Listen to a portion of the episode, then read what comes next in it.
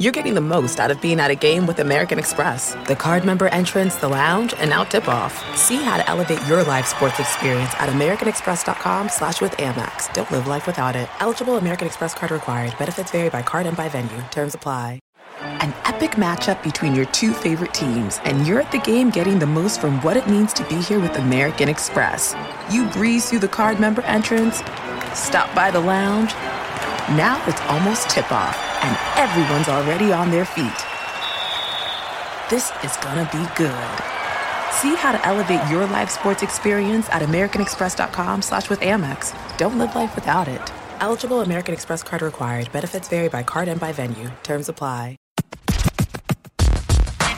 Welcome back to another edition of the Hang Time Podcast. Sekou Smith here in Atlanta. My main man, John Schuhmann, is in New Jersey as always. John Hartzell behind the glass. And fellas, the holiday season is upon us. I mean, it's right here. The Christmas Day games are a mere couple weeks away, but there's action nonstop, John, going on around the NBA. Another busy night last night. Big wins for the Raptors the New Orleans Pelicans and Indiana Pacers with Victor Oladipo back in the mix. We're going to get with Keith Pompey of the Philly Inquirer uh, a little bit later in the show. We're going to do a deep dive on the, the, the Sixers and try and figure out what is going on with that crew. Joel Embiid, Jimmy Butler, Ben Simmons, the whole nine. But shoot, I was watching the Pelicans last night. And I know they've had their ups and downs, and you know Anthony Davis went back to the locker room once again temporarily with an injury. But I'm wondering of all these teams we see around the league, shoe that have to do something to make sure they put themselves in the right position come playoff time, is is that the one team that that must do something? I mean, I feel like the Pelicans are missing something that that extra person that's going to allow Anthony Davis and, and Jrue Holiday and, and Randle and all these guys to to take it to that next level. And I, and I just keep seeing them night after night how inconsistent they've been. Is that the team that in your eyes that has to make a change? I guess. I mean, it depends on what their you know expectations are. I mean, yeah, I think if they want to be a top four team in the West, yeah, there's probably a, a piece missing, and and I think the obvious piece is like some size on the wing. You know, right now they've gone back to starting Solomon Hill. Yeah. E'Twaun Moore has been hurt. It's all depends on how they view Jrue Holiday also as far as if if they don't want him playing point guard, well, then Tim Frazier isn't really the answer at point guard. And I don't know necessarily if Elfrid Payton is either, despite his, I guess, relatively strong start to the season before he got hurt. But I also think that, I mean, just a, a, a competent uh, number uh, three small forward that can play both ways and and give them more consistency would help. I like their you know frontline rotation. Mirotic was hurt. Um, also, I think last night, you know, the Davis, Mirotic, Randle sort of rotation works fairly well. They just feel like to me that they should be an elite team as good as Anthony Davis is.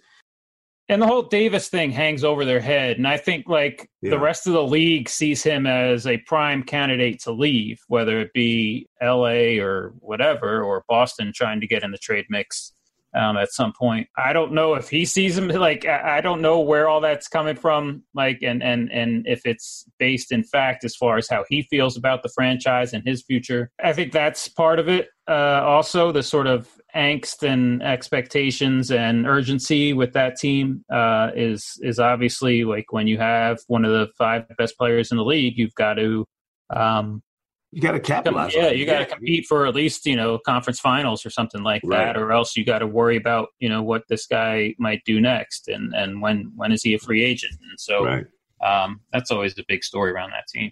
Yeah, just I mean, it, it just jumped out at me watching the, the games last night. And there's something about Wednesday night. I don't know the way the schedule's set up. Shoot, it just feels like I'm always eyeballing so many different teams on Wednesday night, and you, almost start basing these ideas on what you see on that night in particular. I don't know if it's because that's night I'm in the studio and, and getting a chance to watch everything on, on the TV instead of watching League Pass on my iPad. But I, I start daydreaming about, you know, what could be with some of these teams if they could get the pieces right. And we talked about, the, the you know, going in on the Sixers. We're going to go out full Philly uh, on the Hang Time podcast today. Not only are we going to talk to Keith Pompey of the Philly Inquirer, as I mentioned, we're going to get a, a, dose of Philly basketball history a little later with David Grzybowski, who it's a new book on the life of Hall of Famer Tom Gola. Shu. He's a five-time NBA All-Star who was way ahead of his time in the 50s and 60s in terms of his game. So we're going to get a chance to to d- dig down a little bit on that, and we'll do that after we talk a little bit more about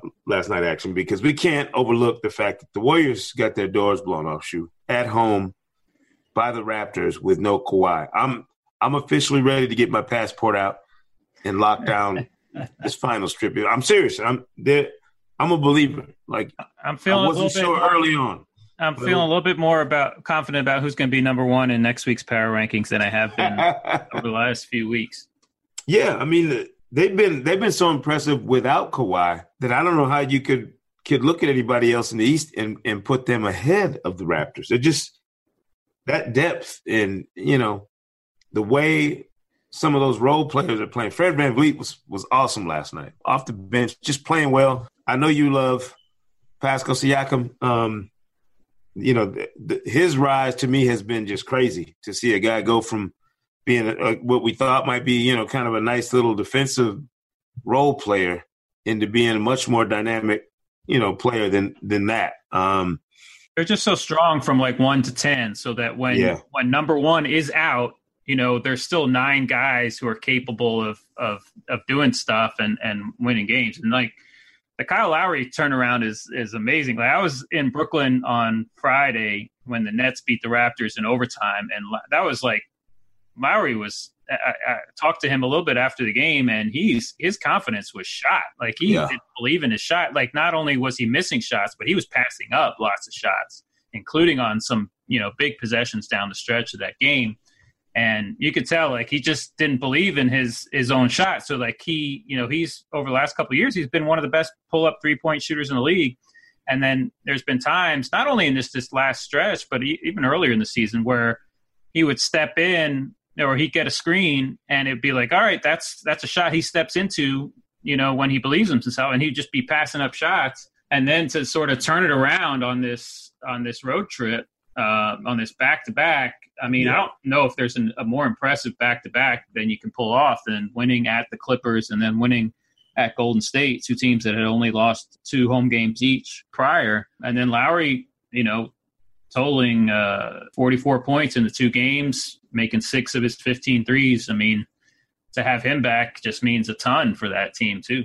Is it is it unfair of me to be a little perturbed at the basketball public for not giving Masai Ujiri the credit I think he deserves for the moves he made. I'm I'm only saying that because I know if we were to take what the Raptors did, removing the coach of the year and replacing him with a guy Nick Nurse who's known as an offensive specialist, has come in and done exactly what you'd hoped he'd do.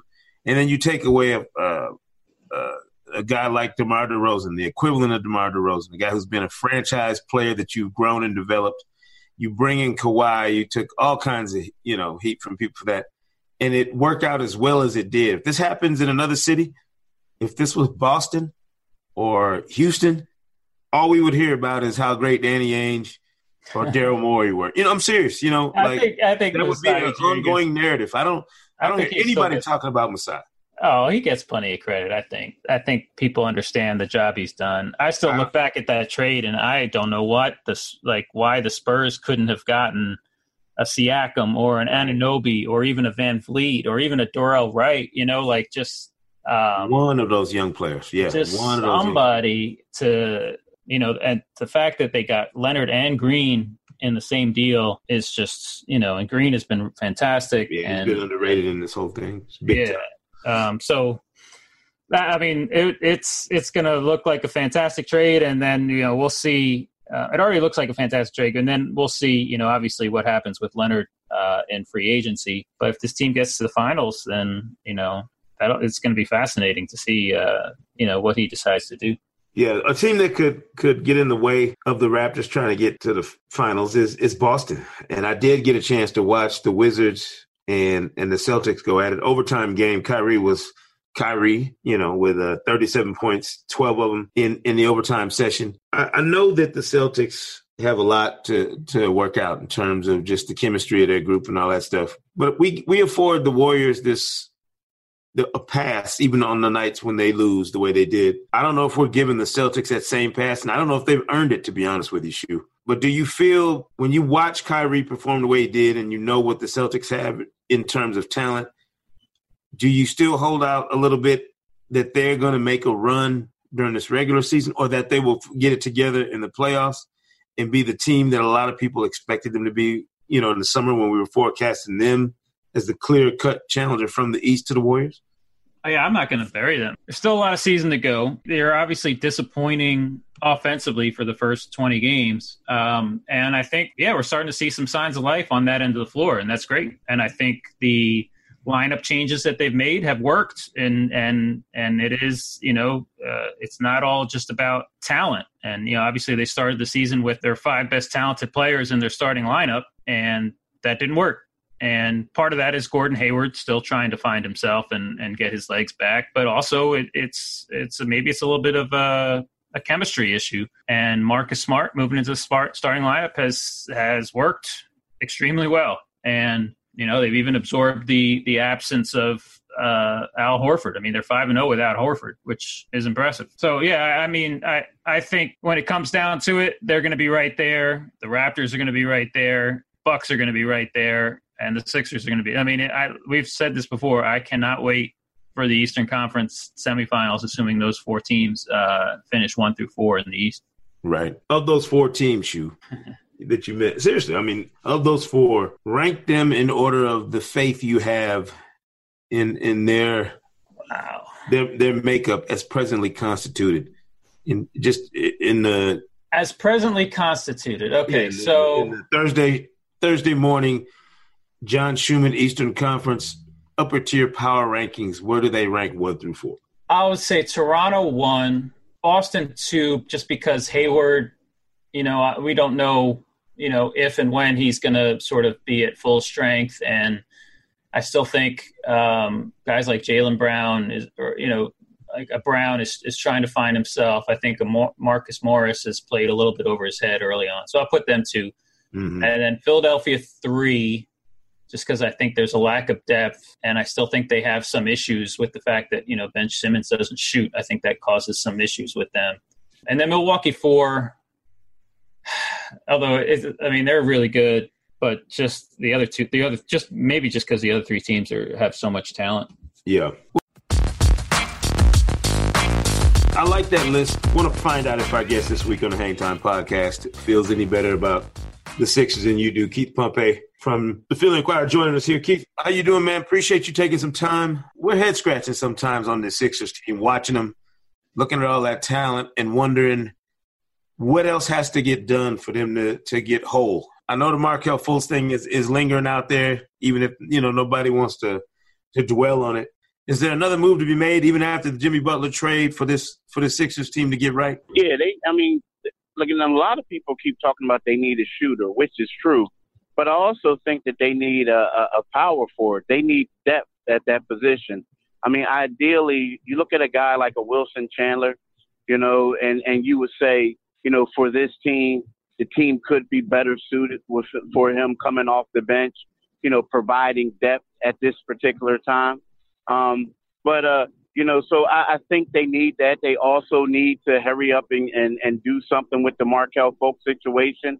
I mean, I, I think that you know, even if they keep Markelle, if if, if they think that he they can move forward with him, they still have to bring in a power forward.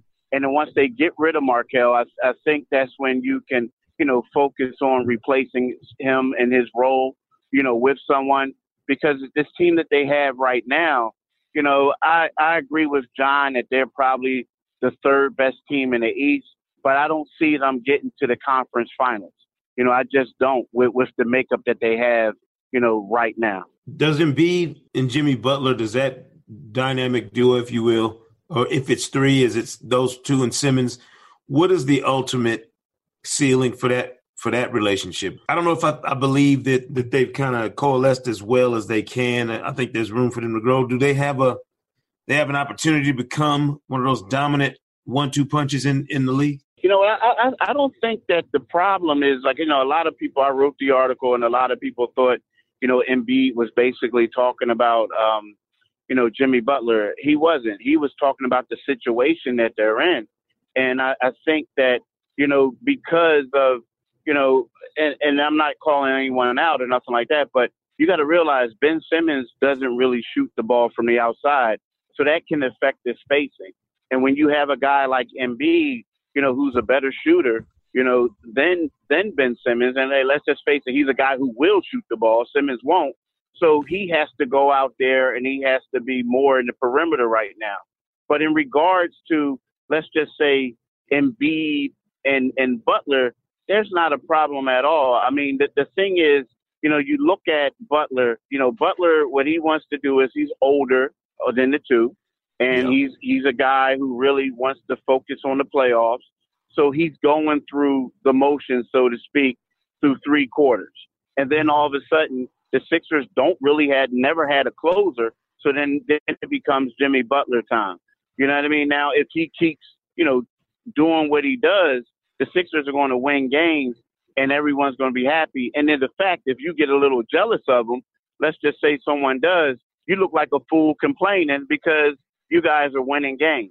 So I, I just think that when you have three guys like this, and you guys know basketball, like, you know, when you have three superstars, one of them has to sacrifice their game.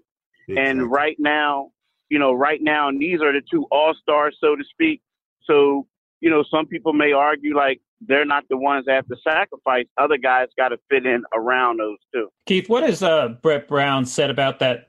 That you know, Embiid, what he said about sort of popping out and catching the ball out on the perimeter is something I've I, I think I've focused on a lot even before Jimmy Butler came, arrived and and maybe even before, like even going back to uh, Embiid's rookie year, where I just feel like too many of his catches come 25 feet from the basket rather than 10 mm-hmm. feet from the basket. And obviously Simmons's presence is, like you said, is is part of that. In that, you know, if he's running, if if Butler and Embiid are running a pick and roll, and Simmons is standing on the baseline, then Embiid can't really roll to the basket because Simmons and his defender are right there.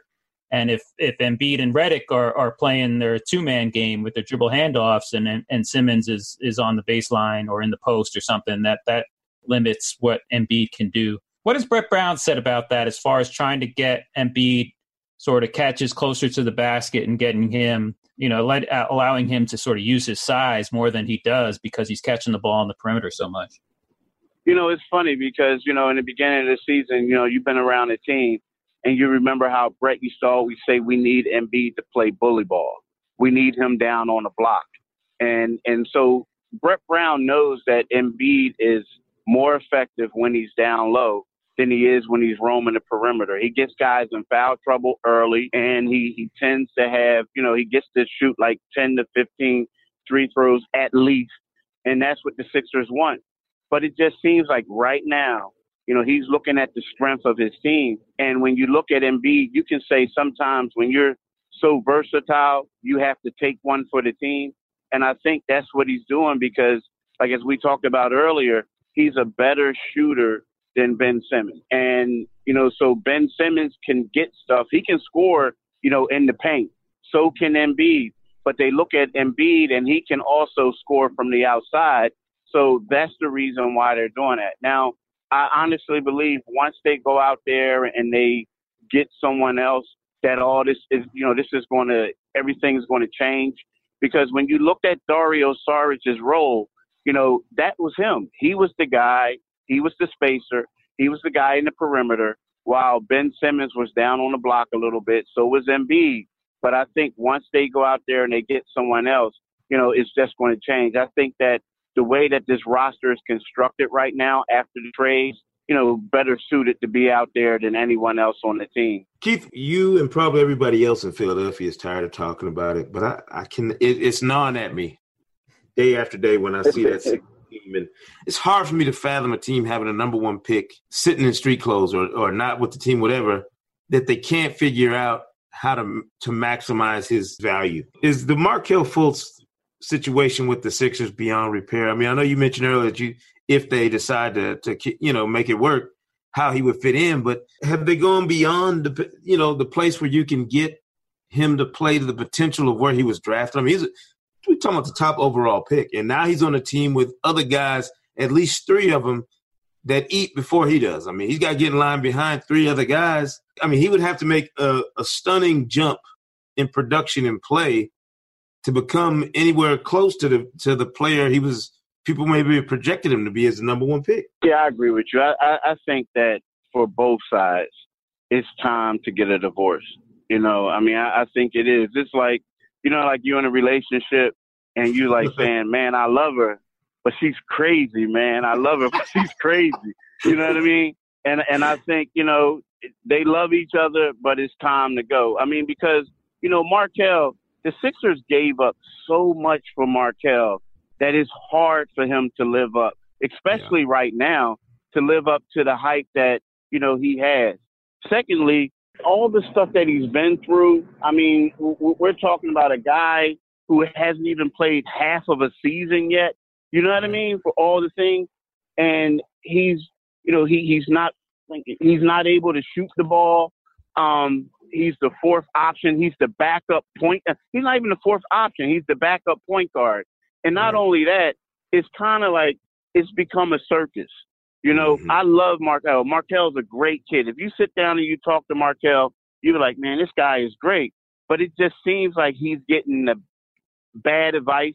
You know, it's like, you know, it, it's just it's, it's just too much that comes with it. And I honestly believe if Markelle Fultz could go somewhere, and I'm gonna compare him to Evan Turner, and I and I'm not saying Evan Turner had problems, but mm-hmm. Evan Turner was like the second overall pick with the Sixers. The people in Philly couldn't stand him because they felt like he, he couldn't live up to the hype. He right. goes elsewhere. He settles into a role. No one says this guy was the second overall pick. They look at him as if, hey, Elton is contributing to our team. He's a good he's a good teammate. And I think Markelle Fultz needs to go somewhere else where he can do that because as long as he stays in Philadelphia, he's going to be recognized as a bust.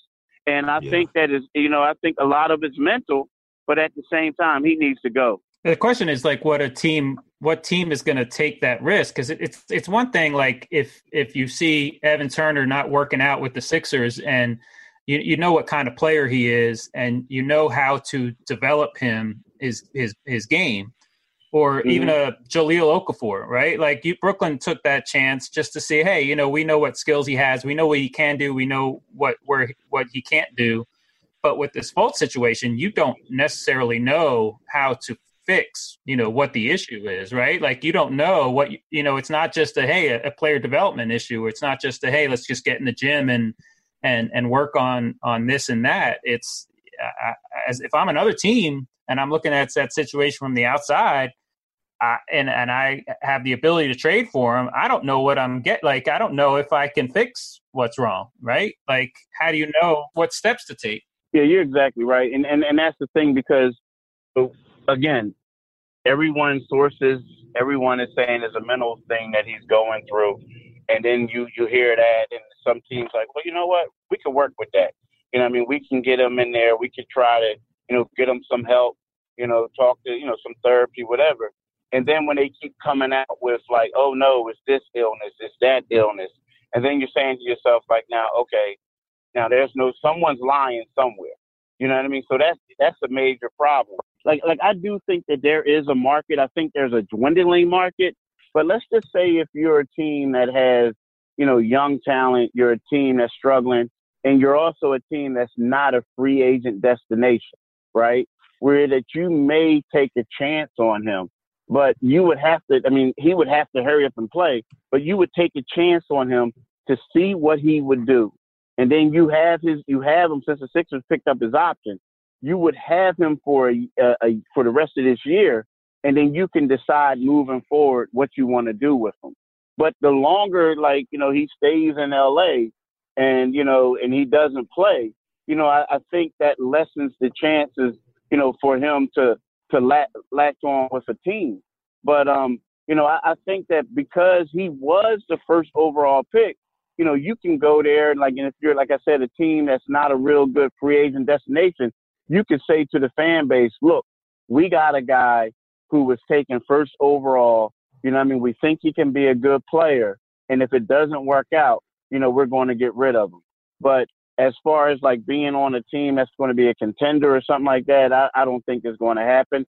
as far as the Sixers basically, you know, trying to get, you know, equal what they deem equal value, that's not going to happen either.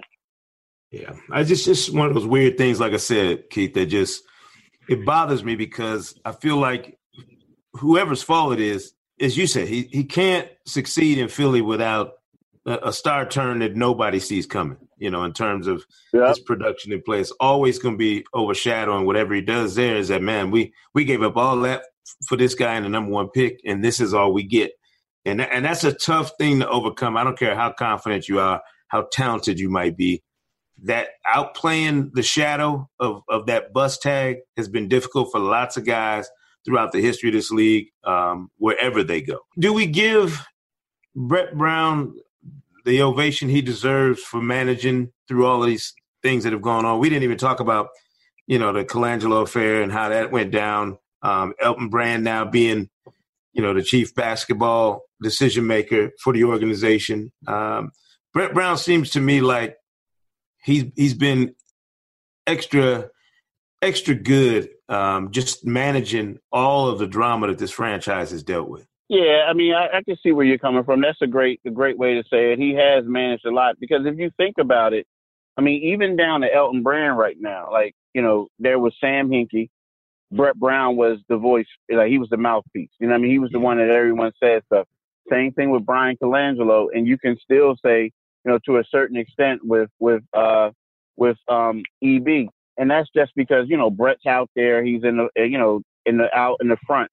Now the thing is, he can you know we, we can applaud him for everything that he went through that that happened, but right now I think it's about to get real because beforehand there was no expectations really. Like even down to last year when they made when they won 52 games, that came out of nowhere. And then when they lost to Boston four to one, everyone was saying, "What a great season! What a great season!" Now you we're talking about you had Joel Embiid popping off, right? And then mm-hmm. now you're, you're you're trying to like incorporate Jimmy. Now again, I said I don't think Jimmy and Joel are the problem at all, but you have three egos that you have to manage, and you also have expectations. And see, you know, with Brett Brown, I, I, he'll come out and he'll say, you know what, I have a young team. I have a young team. Well, Amir Johnson, although he doesn't play that much, he's over 30. JJ Redick's over 30. Jimmy Butler's 29. You know, and all these guys been in the league for a while. You know, we're, we're talking about Wilson Chandler. So you can't really get a pass like you did before, especially when your roster has two All Stars on it and you have the reigning rookie of the year. So, as much as Brett Brown deserves all the credit he received, mm-hmm. I think that is up to a different level now, and he's going to be judged differently, especially if this team struggles. It's interesting. This is, this is a, a, fascinating team, Keith, and and we appreciate your coverage. Obviously, giving us that all the insight behind the Sixers team because it's been it's been one thing after another, man. And uh, I hope they do end up in in that top four in the East, as you mentioned. The, the, Eastern Conference playoffs could be, to me, as good as they've been, as competitive as they've been in quite some time. We don't have the the the specter of LeBron James hanging over the entire conference like we've had for the past decade. You know, we we got somebody else that's going to rise to that that top spot. Speaking of top spots, every time on the Hang Time podcast, John Schuhmann kicks us with some trivia. He hits us with a Schuhmann stat every week. And normally I, I have to get a lifeline to answer these. So I'm, I'm leaning on you, Keith, right now to help me out to answer oh, John Schuhmann's trivia question. Listen, it's fair to cheat. I've tried it, and even that doesn't help me sometimes. But we're gonna get this right today because I know I got expert help with the Schuhmann stat. All right, you guys ready? I, I, forgot to to calculate my. I was I was looking at a Joel Embiid stat I forgot to recalculate it, but he's on pace for something less than I, I think less than 100 three pointers this season. So my question is, I was curious, is I looked up seven footers who have made at least 100 threes in a season, and there are 12 of them, but there are one, two, three, four, five, six that have made six, seven footers who have made at least 100 threes in multiple seasons. Wait a minute, time wow. out before we go further. Is, is Kevin Durant counted in this seven footers list? Uh, no, he's not. Oh, come on. All right. Official official height. All right, official So- seven footers. Okay. One of them should be fairly easy. He's done it in nine seasons. He's an active player. Dirk Nowitzki. Dirk Nowitzki, correct. Let's see. The other one, two, three, four, five, six. The other six, one of them is no longer in the league. Uh, the other five are. Mhm. Um, Seven. one guy has done it five seasons. Five seasons. He's won Mhm. a championship in the last uh, f- five years or so. Mhm. Um, seven footer.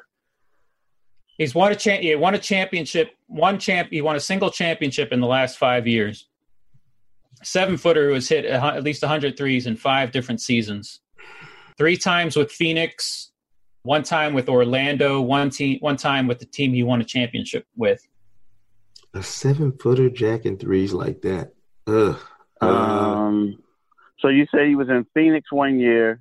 He did it. He did it three times. He did it three times in Phoenix, and then he did it one season in Orlando, and then one season uh, with the team he won a championship with. hmm. A seven footer. Come on. All right, the team he won a championship was Cleveland. Seven footer for the Cavs, who has hit 100 threes in five different uh, seasons. He's What's and his he's name? back Um, with the Cavs. oh, he's back with the Cavs. Left for a little bit, and Oh, then he uh, came back. Oh, I'm. I'm uh, ch- ch- what's his name? Okay, it was the I'm having brain. No, it's the it's uh Got traded last year, and Yeah. then came back in free agency Oh this yeah, year. yeah, and and he's from Phoenix, right? He's Yeah. from. Yeah, what's his name? Um, this is so disrespectful. I can't remember his name right now. I- I yeah, hope yeah, is that not- crazy? Yeah, Channing, Channing Frye. All right. Channing Frye, but I hope he's not listening. Yeah, we Channing like Frye. Frye. Yeah. that's Yeah. disrespectful. Yeah, about yeah. that, My bad. That's very disrespectful. All right, this all right. The next guy, uh, he did it in uh, two seasons. All right, two. There's two, three starting centers that have done it in in two multiple two seasons each. Mhm. Current players: Current players. One of them is shooting threes more than ever this year. Robin Lopez. No, not Robin Lopez. I mean the other Lopez. Brooke Lopez. Uh, Brooke, Brooke Lopez. Brooke Lopez. Yeah. This other guy, uh, former defensive player of the year, starting center in the Western Conference, uh, been shooting threes the more, a lot more the last few years. Former defensive player of the year.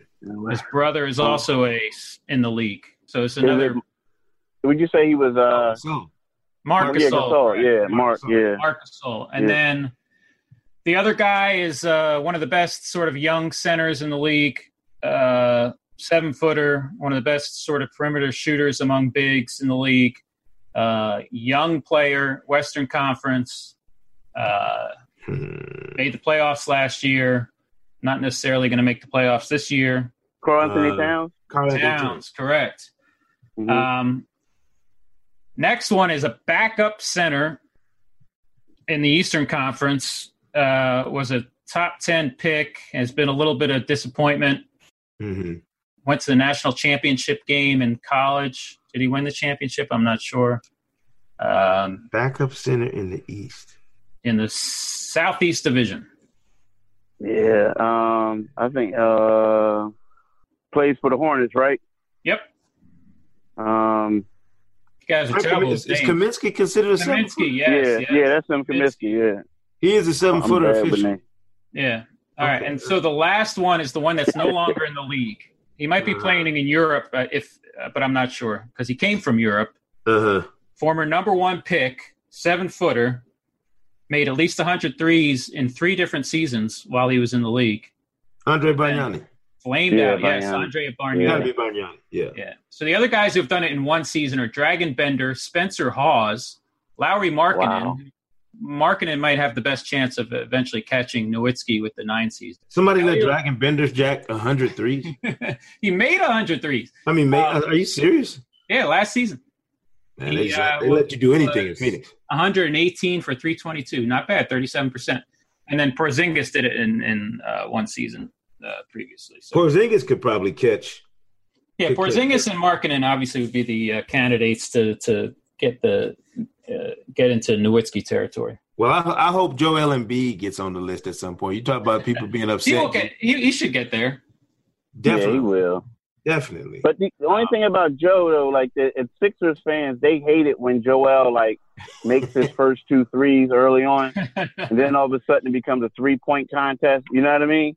But Yeah, like it was I, he's better off when he starts off on the block and then expands his game. But uh, yeah, I mean he'll get there. He'll get there. No doubt. We appreciate it. Listen, Keith, great stuff as always, man. We appreciate you taking the time to uh, dig in with us on the Sixers, man. Great, great content that people need to find on the, uh, you know, Philly.com and keep doing what you do, bro. We appreciate it. Thanks, Keith. Hey, thanks for having me on, fellas, and see y'all No soon. doubt.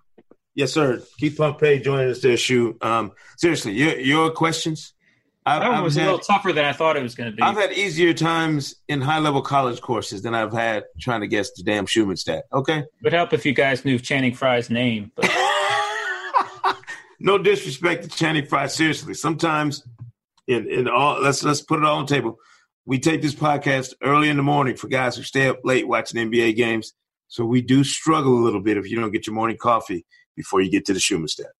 As we mentioned, we were going to go hard on Philly on this episode of the Hang Time podcast. And uh, you know me, I, you know I'm a book junkie. I love basketball history. So it, it's perfect time to uh, talk with David Grzybowski, the author of Mr. All Around, The Life of Tom Gola.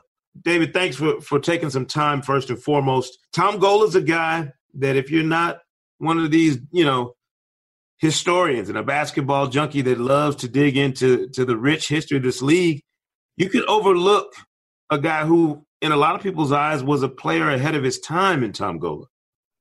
Yeah, for sure. I just think uh, it's so interesting that you know there hasn't been a book on Gola's life. Kind of backstory of how you know came to be. I actually went to LaSalle University in Philadelphia, where obviously Gola went. The arena is named after him, and he is you know the the most popular player as well as like Lionel Simmons. I'm sure you guys are familiar with Lionel and his Yeah. his tenure. But yeah, I just uh, you know I just think it's, it's it's so important for you know people like like Tom Gola and other players uh, in that era that their stories need to be told. And, uh, you know, I kind of put my head down and I'm a basketball junkie myself. And I just kind of wanted to tell his story because, you know, he's the all time leading rebounder in uh, NCAA history as 2,201. And no one will forever break that record. I think the closest player currently in the NBA or, or most modern player was Kenneth Faried. And he was maybe had like Mm. 16, 1700. So it goes to show you that Gola's legacy, you know, is forever being in the in the, you know the leaderboard there. But uh, yeah, I just think Gola's uh, legacy and story is really important and special, especially Philadelphia based. Um, he got into politics, coaching, he did everything, and I'm just happy, you know, to be the person to tell his story and to uh, you know continue his legacy. Yeah. Well, he look, he won a championship with the Philly Warriors in 1956. Then he teams up with Wilt Chamberlain. Do you think the fact that Wilt came along had anything to do with him maybe, you know, not being marginalized so much, but his, you know, his greatness kind of being overshadowed, you know, as as a as a pro in Philly when you have a guy like Wilt Chamberlain coming there, even even if it's for a limited amount of time, you get this all-time great, you know, coming in and his shadow kind of overtaking everything. Yeah, um, I've been telling people that in a way, and you look at it, especially statistically, like Gola's Gola's career in basketball kind of like went, it kind of peaked in high, or sorry, in college. And he, I mean, he was a popular NBA player. Don't get me wrong, but he wasn't the same player he was in the NCAA when he was, you know, scoring 20 and 20 a game and and so forth. But yeah, um, it's kind of cool. Wilt and uh, Gola had a great relationship. They were teammates for a few years, and I don't know. Not, a lot of people don't know this because it's not really mentioned. But Gola was on the team when Wilt scored his 100 point uh, in, in Hershey, Hershey, Pennsylvania. Gola actually didn't play that game because he was hurt. Um, so I just I always think about this that I can't imagine what Gola's legacy would have been like even more because you know like you said he he only passed away uh, back in 2014. So I can't imagine if he played in that game he would probably have been uh, one of the very few people that were left on this earth that could maybe you know mention that game and be a part of that historic game that people I mean still talk about you know every year and and, and every you know the- when the anniversary comes up. So. But yeah, I think um, him and Wilt had a great relationship. I mean, Gola even spoke at Wilt's funeral. Uh, that shows you how much you know respect they had for one another, and it's kind of cool when like someone like you know, depending who you talk to, the goat and uh, and Wilt uh, says that Gola was one of his favorite players ever. It kind of shows you the street cred that Gola has as a basketball player and kind of as a person too. Yeah, I'm I'm one of these people who likes to look at the old film from from back in those days. You look at statistics and you you study a, a guy's game. Here's a guy who, uh, you know, had three straight games during the 59-60 season where he tallied triple doubles. Um, and with the emphasis we put on him now, you know, when you got a guy like Russell Westbrook averaging him for a season, do you think his game would have translated to a time like now where you're playing a much, you know, more more free-formed offense in the NBA than you did years before? Yeah, I think so. Um, uh, people have been asking me a lot of uh, who, you know, who, whose game would I monitor him after? I would probably say right off the bat, uh, Draymond Green, uh, someone that you know, depending on the night, you can, you know, he, he can bring off the ball when needed. I know he doesn't do that, but you know, for for Gola to be six six back in 1950s, like that was kind of unheard of. And mm-hmm. you know, normally back then, like if someone's that tall, you automatically, even if you're playing pickup on the playground, you know, tallest guy goes underneath to get the rebound. But it was the opposite of that. I mean, Gola did everything. He did that, brought the ball up, he shot. Uh, was a good shooter, and you know, like I said, he was kind of like the triple double player before it became popular. You know, like I said, you know, I, obviously it was Gola in the 50s, and later came Bill Russell, and then you could kind of follow um, the symmetry of the players taking over errors, you know, up to Kobe, LeBron, Wilt, and, and Shaq, and all those players now. So yeah, I would definitely say that. I definitely think his game would uh, would kind of cross over to today's game. Um, then I, I definitely see him not, not maybe starting, but definitely uh, a player coming off the bench that, like I said, he can do everything for you kind of uh, be a scrappy type of player. Mm-hmm. Do you? I, I know guys have profiles in their cities, you know, and where you play college is so unbelievably important for guys. Not not for that generation of guys, obviously, who skipped the college process and went straight to the league. But when you look back and you know, if a guy's name is on a on a gym, or if you go into an arena and it's named after a guy, or it, it, you know, it's on the floor at these you know gyms all these years later, does that speak more about the the legacy that a guy has? You know, in Philly, there are probably people who are telling Tom Gola stories to this day from hearing about him from their parents or somebody in their family who watched him during his heyday. Does he have a bigger profile maybe in a basketball in a sports mad city like Philly than he does even beyond there? Yeah, I, I think so, and that's kind of why I wanted to write the book because you know I didn't want to just be a, a piece where it's like okay, you know, he scored 20 points and 20 rebounds in this game and won this. I really wanted to show like what Gola was like off the court. You know, like I, I think obviously yes, Gola was a great player. He was a statesman and like he was a very well polished guy, but at the same time, like he gave back to his community. He, you know, he was kind of he was kind of like you know Sonny Hill esque here in Philly, like giving back to the community with you know basketball programs and and just being that that voice voice to the voiceless type of thing. Uh, like I say, dabbling in politics and stuff. But yeah, I think part of the reason why I wanted to write the book is because I wanted people to know. Like, I think people get confused, not just in Philly, but in, in general. It's like, okay, the arena's named after him. He has a statue, but why? You know, like I wanted, I wanted to, I wanted to paint the picture of like why he has the statue at LaSalle, why the arena's named after him, and why he's so special. Why did he put uh, himself on the map, but he also put you know LaSalle and and just his Philadelphia basketball on the map as a whole. Yeah, this is uh, like I said, fascinating stuff is always when you get a chance to to dive deep on the history of this game. So many guys, and I think it's a very important part, uh, uh you know, of what you've done here. And, and Mr. All Around, the life of Tom Gola is we we watch these guys on the big stage, David, and we think we know them, we think we know about them, we think you know that we know their story, but they live a long life a lot of times after basketball, outside of that spotlight. You know, so some of what you do beyond the game to me is always enlightening about who these guys were as people and players um, and what they go on to become. So a good read, perfect time at the holidays for people to get their hands on the book. Tell tell folks where they can can find Mr. All Around the Life of Tom Gola. Yeah, sure. You go on Amazon. It's in Barnes and Nobles here in the uh, Philadelphia area. Uh, you can log on to uh, I have a website tomgolabook.com, and I've been uh, tweeting uh, also a lot of behind the scenes stuff that's not in the book. Uh, my Twitter is David Grizz, David G R Z Y TV, and uh, it's been cool. It's been a, a, a, grind with the book marketing and everything, but I've been enjoying it. And like I said, it's a labor of love. Hope people can check it out. And like I said, if you're a basketball junkie, not just college or NBA, or just love the game itself, I definitely would hope people could check it out. And uh, you know, like you said, uh, continue Gola's legacy, and uh, hope people can check it out. I appreciate it, David. Thanks a lot. happy holidays, and and hopefully people check it out because I think the history of this game, is as fascinating as the current game is, the history of the game is so much richer than people realize, and this gives them another opportunity to check it out. So we appreciate you, man, and thanks for joining us on the Hang Time Podcast. All right, thanks, man. Trust the process. Yeah, no doubt. we'll be back on Monday with another episode of the Hang Time Podcast. We went crazy hard on Philly today. Um, Tony Luke ought to be sending me cheesesteaks right now because we we rep Philly hard.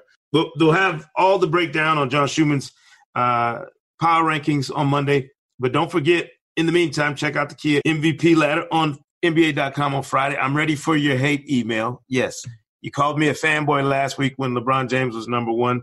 Who knows what you're going to call me this time around? Be sure to subscribe to Hang Time on Apple Podcasts, Spotify, or wherever you get your podcasts for new episodes all season long. Do not forget to leave a review, and we'll see you next time right here on the Hang Time Podcast. Busy weekends are a breeze with American Express Platinum Card. 8 a.m., wait to board plane in the Centurion Lounge. Much better. 2 p.m., grab seats for the game. 6 p.m., book an exclusive reservation with Resy Global Dining Access. Right this way. Because the American Express Platinum Card offers access to the Centurion Lounge, must see live events, and exclusive reservations at renowned restaurants. See how to elevate your experiences at AmericanExpress.com slash with Amex. Don't live life without it. Terms apply. When you're an American Express Platinum Card member, don't be surprised if you say things like, Chef, what course are we on? I've, I've lost count. Or, Shoot that, shoot that! And even, Checkout's not until 4, so. Because the American Express Platinum Card offers access to exclusive reservations at renowned restaurants, elevated experiences at live events, and 4 p.m. late checkout at fine hotels and resorts booked through Amex Travel. See how to elevate your experiences at americanexpress.com slash with Amex. Don't live life without it. Terms apply.